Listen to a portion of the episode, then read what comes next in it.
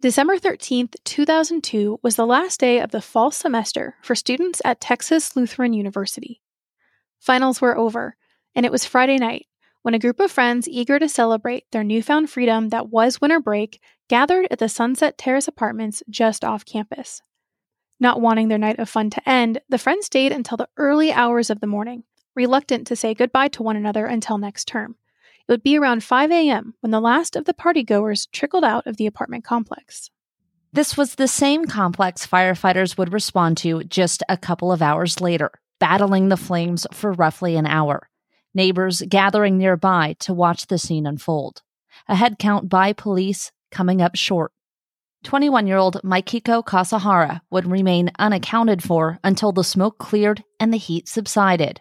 Her charred and damaged remains would be found in a bedroom, kicking off a homicide case that has yet to be solved. I'm Katie Kaplan, an investigative journalist.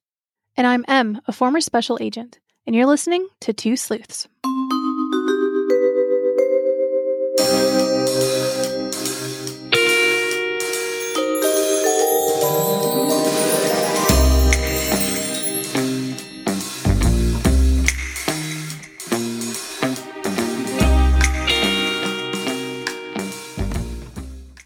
Warning this podcast contains graphic content that may not be suitable for all listeners. All suspects or persons of interest discussed on this podcast are innocent until proven guilty in a court of law.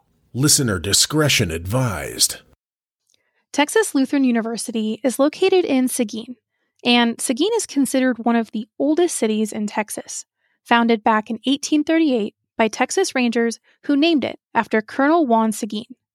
Now, Colonel Seguin was a Spanish Tejano military figure during the Texas Revolution. And after the town was established, some of the earliest settlers were German families who used the vast pastures to plant pecan orchards.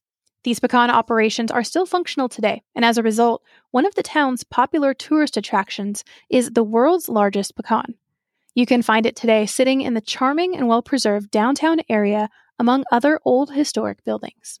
On a spookier note, some of you might recognize Seguin as home to the infamous Magnolia Hotel, which has been the centerpiece of numerous paranormal TV shows and movies. The hotel traces its roots back to the 1840s, when a two bedroom cabin was built by one of the three original founders of the city. Now, he met a horrible demise and was found skinned by local natives and buried not far from the building. In the years that followed, it reportedly grew into a stagecoach stop then Seguin's first hotel. The current owner claims to have 13 ghosts that haunt the property. In 1912, the Texas Lutheran University was relocated from Brenham, about two hours away, to Seguin, where the private college is still operating today. Now, today's case takes place in the early 2000s, and during this time, the school had a small student population, about only 1,300 students. The city itself was also fairly small, with a population of around 24,000 residents. The victim in today's case, Mikiko Kasahara, was born in Osaka, Japan on June 18, 1981. She was the oldest of two girls, and she grew up there and came to the U.S. as a foreign exchange student in 2000 when she was 19. She later enrolled at Texas Lutheran in ESL, or English as a Second Language program. And Mikiko jumped headfirst into her studies. After one year, she was proficient enough in English to enroll as a full time student at the university. And during her freshman year, Mikiko was thriving. She had formed a solid group of good friends, many of whom were also exchange students. Professors remembered Mikiko fondly, saying that she was rarely seen without her pack of friends, and they were always so upbeat and light-hearted when they were together. They went on to describe her as well liked by her classmates, always kind and polite, as she appeared a bit shy at first until you got to know her, and then her vivacious personality burst through. By the end of her freshman year, Mikiko had been named on the provost list for academic excellence. She had a near 4.0 grade point average heading into her sophomore year, and she hadn't declared a major yet, but was taking a variety of courses to discover what she was really passionate about. One of her instructors would later recall a writing assignment that she had done during one of her ESL classes. Mikiko had written about a road trip that she had taken to San Antonio with her friends. On the way back to Seguin, they had pulled over and laid on the roof of the car looking up at the stars. The professor says that this writing really portrayed what gentle soul Mikiko had had. Another thing that came with Mikiko's sophomore year included moving off campus. She found a one bedroom apartment at the Sunset Terrace. And when you look at Google Maps, it appears this apartment complex is less than half a mile from the campus and puts it at about a seven minute walk. As her fall semester came to a close, she and her friends all had their last finals together on December 13th. With the stress of the day behind them, they were all in a celebratory mood. And so Mikiko invited her friends over to her apartment for a little party. And such is the case with college students who are social. These gatherings at Mikiko's apartment were not uncommon. Neighbors would later say that they crossed paths with many of her friends during the various parties that she hosted, and each of her friends they encountered were nice and polite. They weren't the rowdy type at all. It would probably be more accurate to call them get togethers rather than parties. A neighbor said they occasionally heard some music coming from Mikiko's apartment, but it was never at a disrespectful level. The night of the 13th, Mikiko's close circle of friends arrived at her apartment looking forward to a night of celebration. As most of her friends were from China and Japan, they all had major flights to catch the next day, including Mikiko, who was returning home for the holidays. So not only were they celebrating their last final, but they were also reluctantly saying goodbye to one another before they all separated over the long winter break. It was well known that Mikiko did not drink or use drugs and this was confirmed throughout the investigation. And they also learned that neither had her friends at the party that night.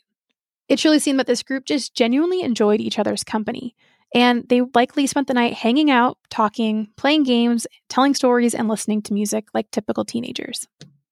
So, despite it not being a rager, this gathering still lasted for hours. According to investigators, the gathering ended between 4:30 and 6 a.m. It would be the morning of December 14th, around 8 a.m., when a neighbor at the apartment called 911 and reported there was a fire. As first responders made their way to the building, residents were headed in the opposite direction, gathering outside in the courtyard and on the outskirts of the complex. The Seguin Fire Department arrived quickly and started working on containing and extinguishing the fire. Reports stated it took somewhere between 30 minutes to an hour to completely put the flames out. Afterwards, they discovered that only two apartments were severely impacted by the fire, one of which was a unit on the ground floor, and it was visibly the most damaged. And then the unit directly above it had received only some smoke and water damage. As the firefighters were occupied with getting the situation under control, officers were trying to figure out if there was anyone still inside the building. So they took a head count in an effort to account for every resident, and they were able to make contact with the family who lived in that second story unit that was damaged. They were all safe and accounted for, but police soon realized that the renter of the ground floor apartment, Mikiko Kasahara, could not be found.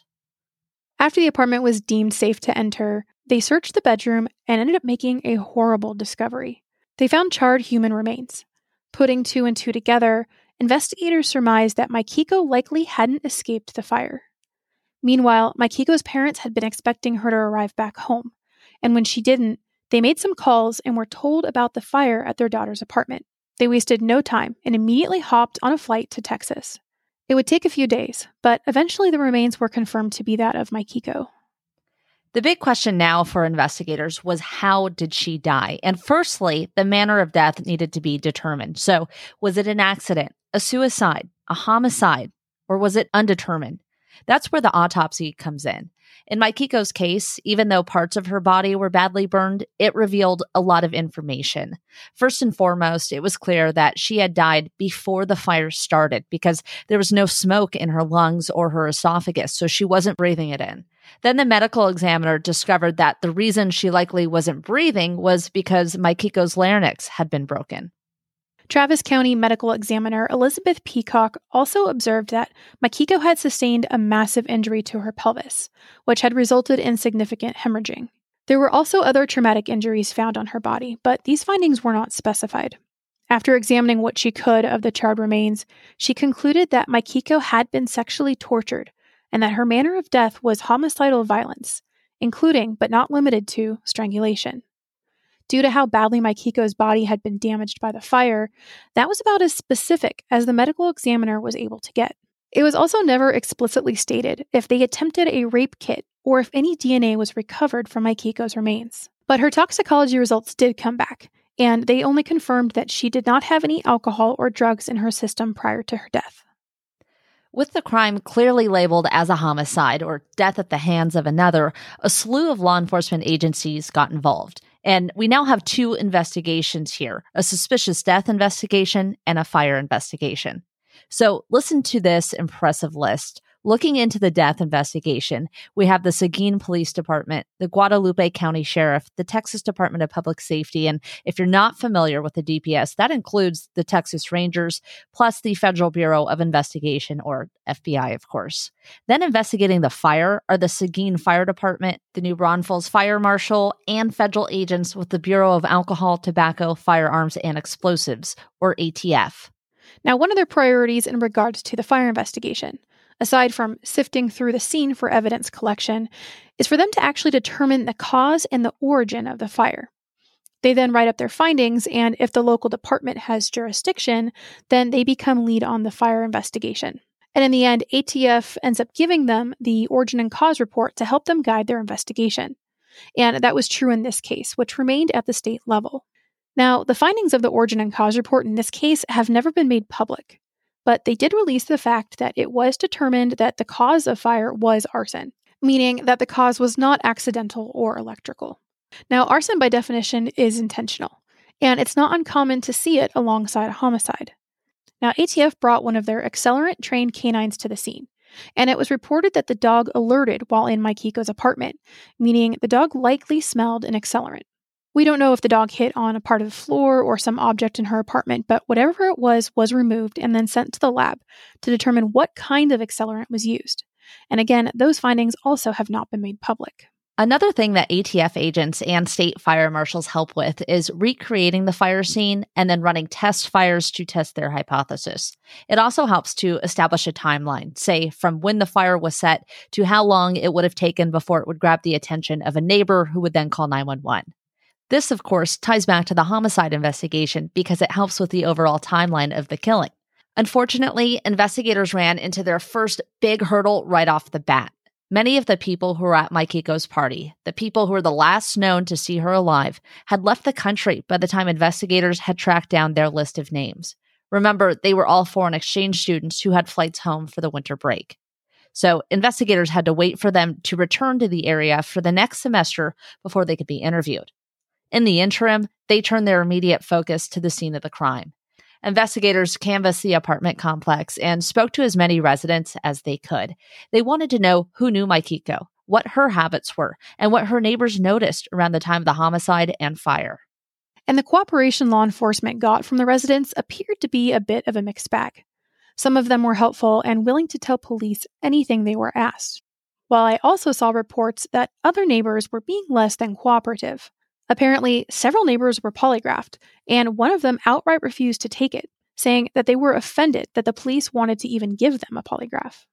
As far as the crime scene goes, only one piece of evidence has ever really been publicly confirmed to have been collected, and this evidence is a badly burned laptop. Luckily, a forensic search of the data on that laptop led to one of the only clues in this case and a possible motive for murder. Investigators say they discovered a trove of Asian themed porn, which was accessed in the time frame between when that party ended and that fire started. Police have stated that this pushed them toward a theory that the killer may have had a sexual preference or possibly a fetish for Asian women, and that the murder was sexually motivated. But this is where the lucky break ends because any physical evidence like fingerprints or touch DNA was destroyed by the fire.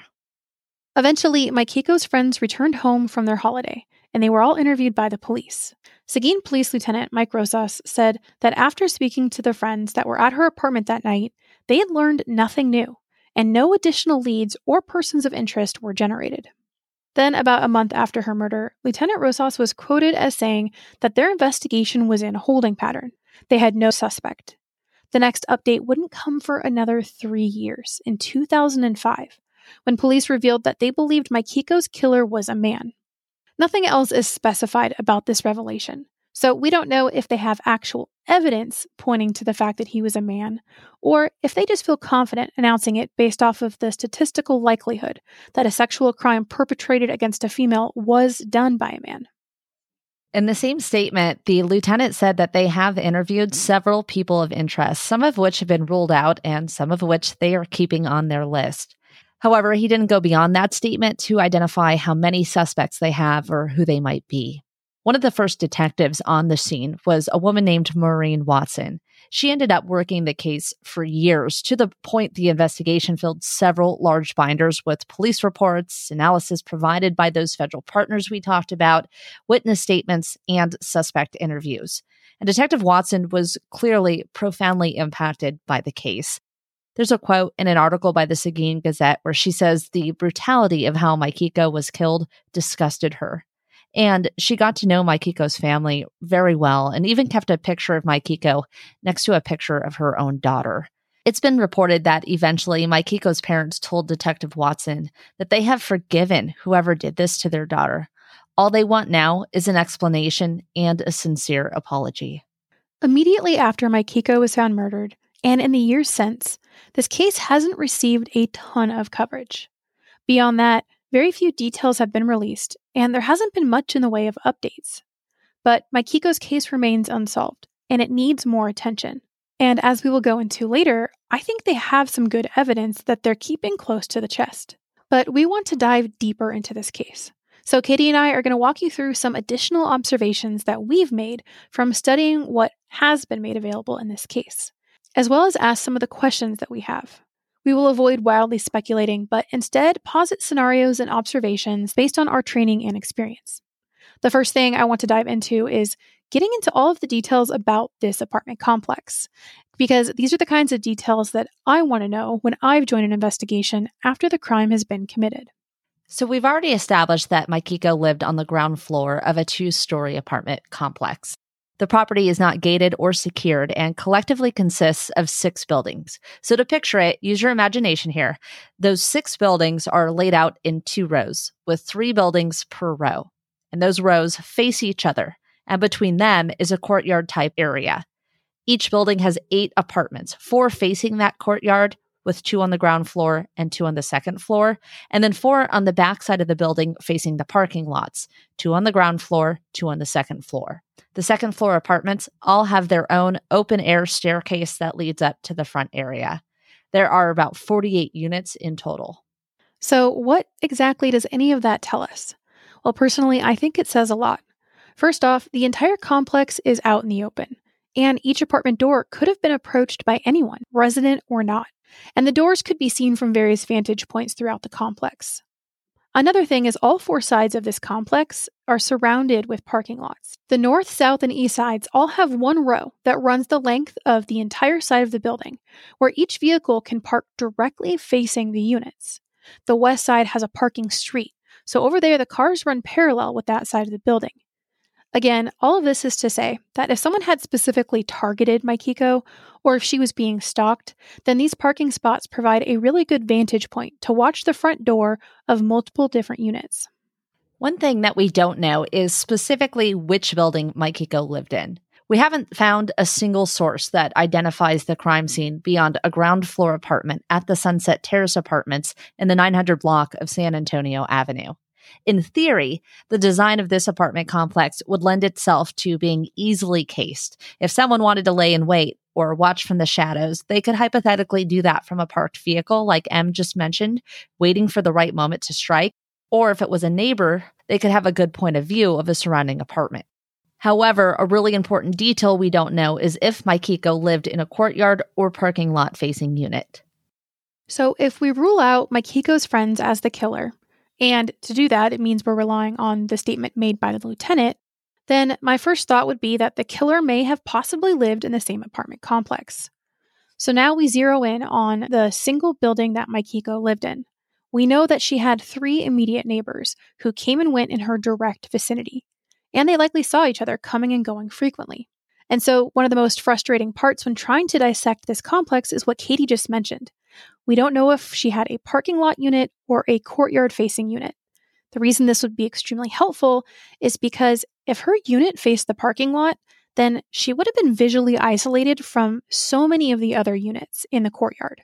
And on the flip side, if she had had a courtyard unit, the number of people across the way that could have simply looked out their front window to watch her come and go vastly increases. Being in the courtyard also would have left her with more potential interactions with neighbors who may have been out using the common area. So, for me personally, knowing the difference boils down the suspect pool within the apartment. If she had a parking lot side unit, only a few neighbors could have kept a watchful eye on her without being noticed. A courtyard unit, however, opens up a multitude of additional neighbors as possible suspects. We know that Mikiko had friends over all night before she was killed, and that some of them stayed until around 5 a.m. If an outsider had planned to break into her apartment to assault and or kill her, then they would have had to keep watch all night long and then get lucky enough to sneak in when the coast was clear. And they would have likely needed a clear view of her unit that night to keep watch. But this obviously is very risky and leaves a lot of variables up to chance. Is it impossible? No. Improbable? I think yes. I also think it was likely this person knew she was leaving for the holiday break that next morning, and someone who was familiar with Mikiko based on the nature of the porn that was found on the laptop. Is it possible that Mikiko was watching that porn herself? Well, sure, but the laptop was burned after she died, so maybe the intention of the fire was partially to destroy evidence on it. So, was it a late night booty call? Someone that she summoned after the crowd had dispersed? Possibly. Or was it someone who was at the party that night who didn't leave. The simplest explanation is often the right one. So, if we consider that in this case, then it's quite possible that the person who killed Mikiko was the last one to leave the party that morning. We have absolutely no idea what the police truly know in this case, but at least publicly, they've stated that the friends have all been cleared. So, if this is true, then we need to continue to examine how an outsider could have done this. Maybe they had no idea she had a party that night, and they just happened to enter her apartment and commit the crime after all of her friends left, sometime after 5 a.m. Now, another thing we don't know is the exact time of the 911 call compared to the time that the fire was first observed. Articles just say that it was about three hours after the party ended, so that means the fire could have started as early as 8 a.m. What's extremely interesting about that is that on December 14th, 2002, the sun rose at 7:17 a.m. that morning. This means that the killer set the fire and left the apartment after the sun was already up. More importantly, people are already up and moving about at that time of day. People are heading to work or walking their dogs, maybe taking their kids to daycare or a weekend sporting event. Now, this killer was brazen enough, or perhaps desperate enough, to set a fire and leave Mikiko's apartment in broad daylight without the fear of being seen by someone. Now, this complex wasn't massive, so it could be the kind of place where one might recognize their neighbor or perhaps someone out of the ordinary would really stand out. So, again, back to the theory that the killer lived in a nearby unit. Maybe no one flagged them as out of the ordinary because they lived there too. Maybe they were able to get back inside their own apartment before being seen. And another interesting note is that there's no mention of Mikiko being bound around the mouth. So, if she was assaulted or attacked, wouldn't her neighbors have heard her screams in the early morning hours? We know that some of them were able to hear her music during her parties, so the walls likely weren't that thick. Another theory is that maybe Mikiko was having consensual sex with someone, potentially even watching the porn with the perpetrator, when things took a violent turn. And in a panic, the perp torched the place after realizing what he had done. Again, just a theory that has to be considered until it can be definitively ruled out. Something else to analyze is the very, very narrow window in which these crimes were committed. Sometime between her friends leaving, between 4:30 and 6 a.m., and the fire being called in after 9 a.m., the killer had taken the time to sexually torture and kill Mikiko, as well as watching so much porn that it was considered to be a trove and setting a fire. And we don't know the results of the fire marshal and ATF's findings, if they were able to determine just how long it took the fire to spread and be observed by someone, but the result of this could narrow that window even further. All of this, of course, depends on if an accelerant was used and what objects were in the room that served as a fuel source for the fire. So, again, we're looking at a really small window of time where all of these things happen, each event bringing him closer and closer to daylight. The evidence seems to suggest that the killer spent a decent amount of time in the apartment before setting the fire. Another thing that we know is that in the event of homicide, arson is often a secondary crime, used to either cover up evidence tying the killer to the victim or attempting to hide the identity of a victim. So, to Katie's point, it's possible that starting the fire wasn't exactly planned, but something that happened during the crime that they wanted to erase.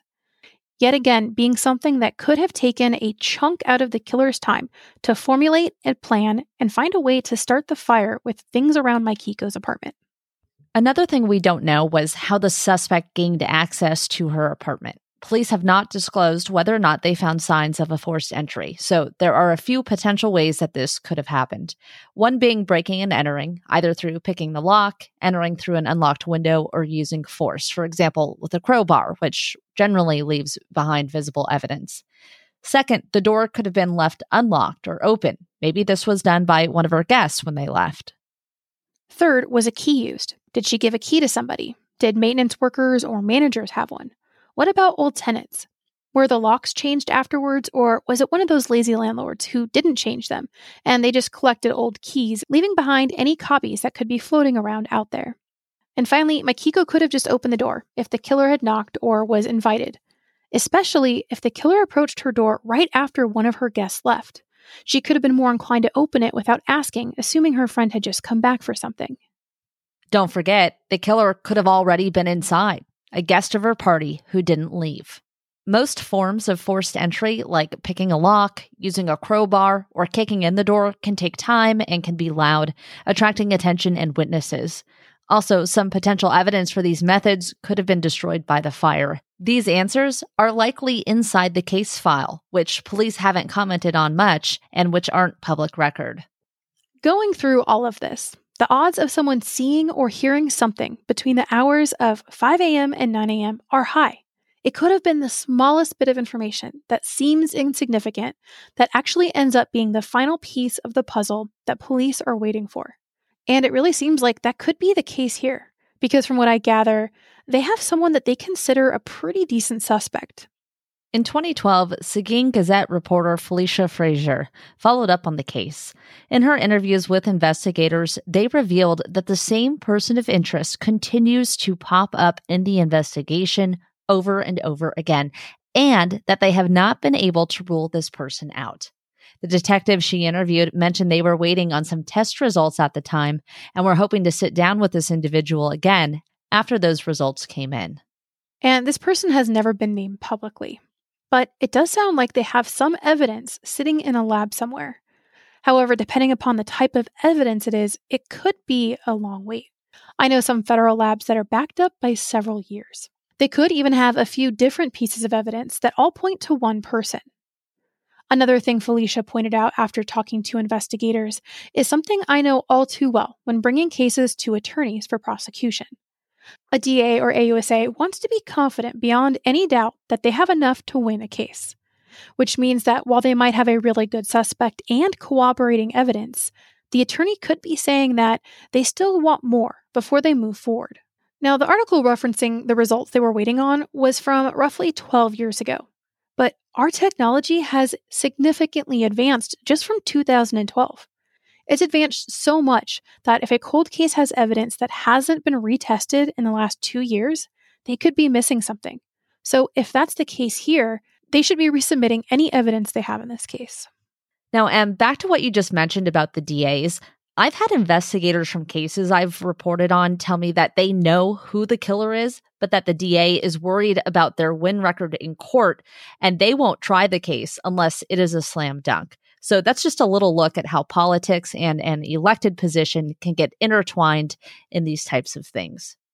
Now, one thing in this case that investigators feel confident about is that Mikiko knew her killer and that it was someone who had some type of connection with her.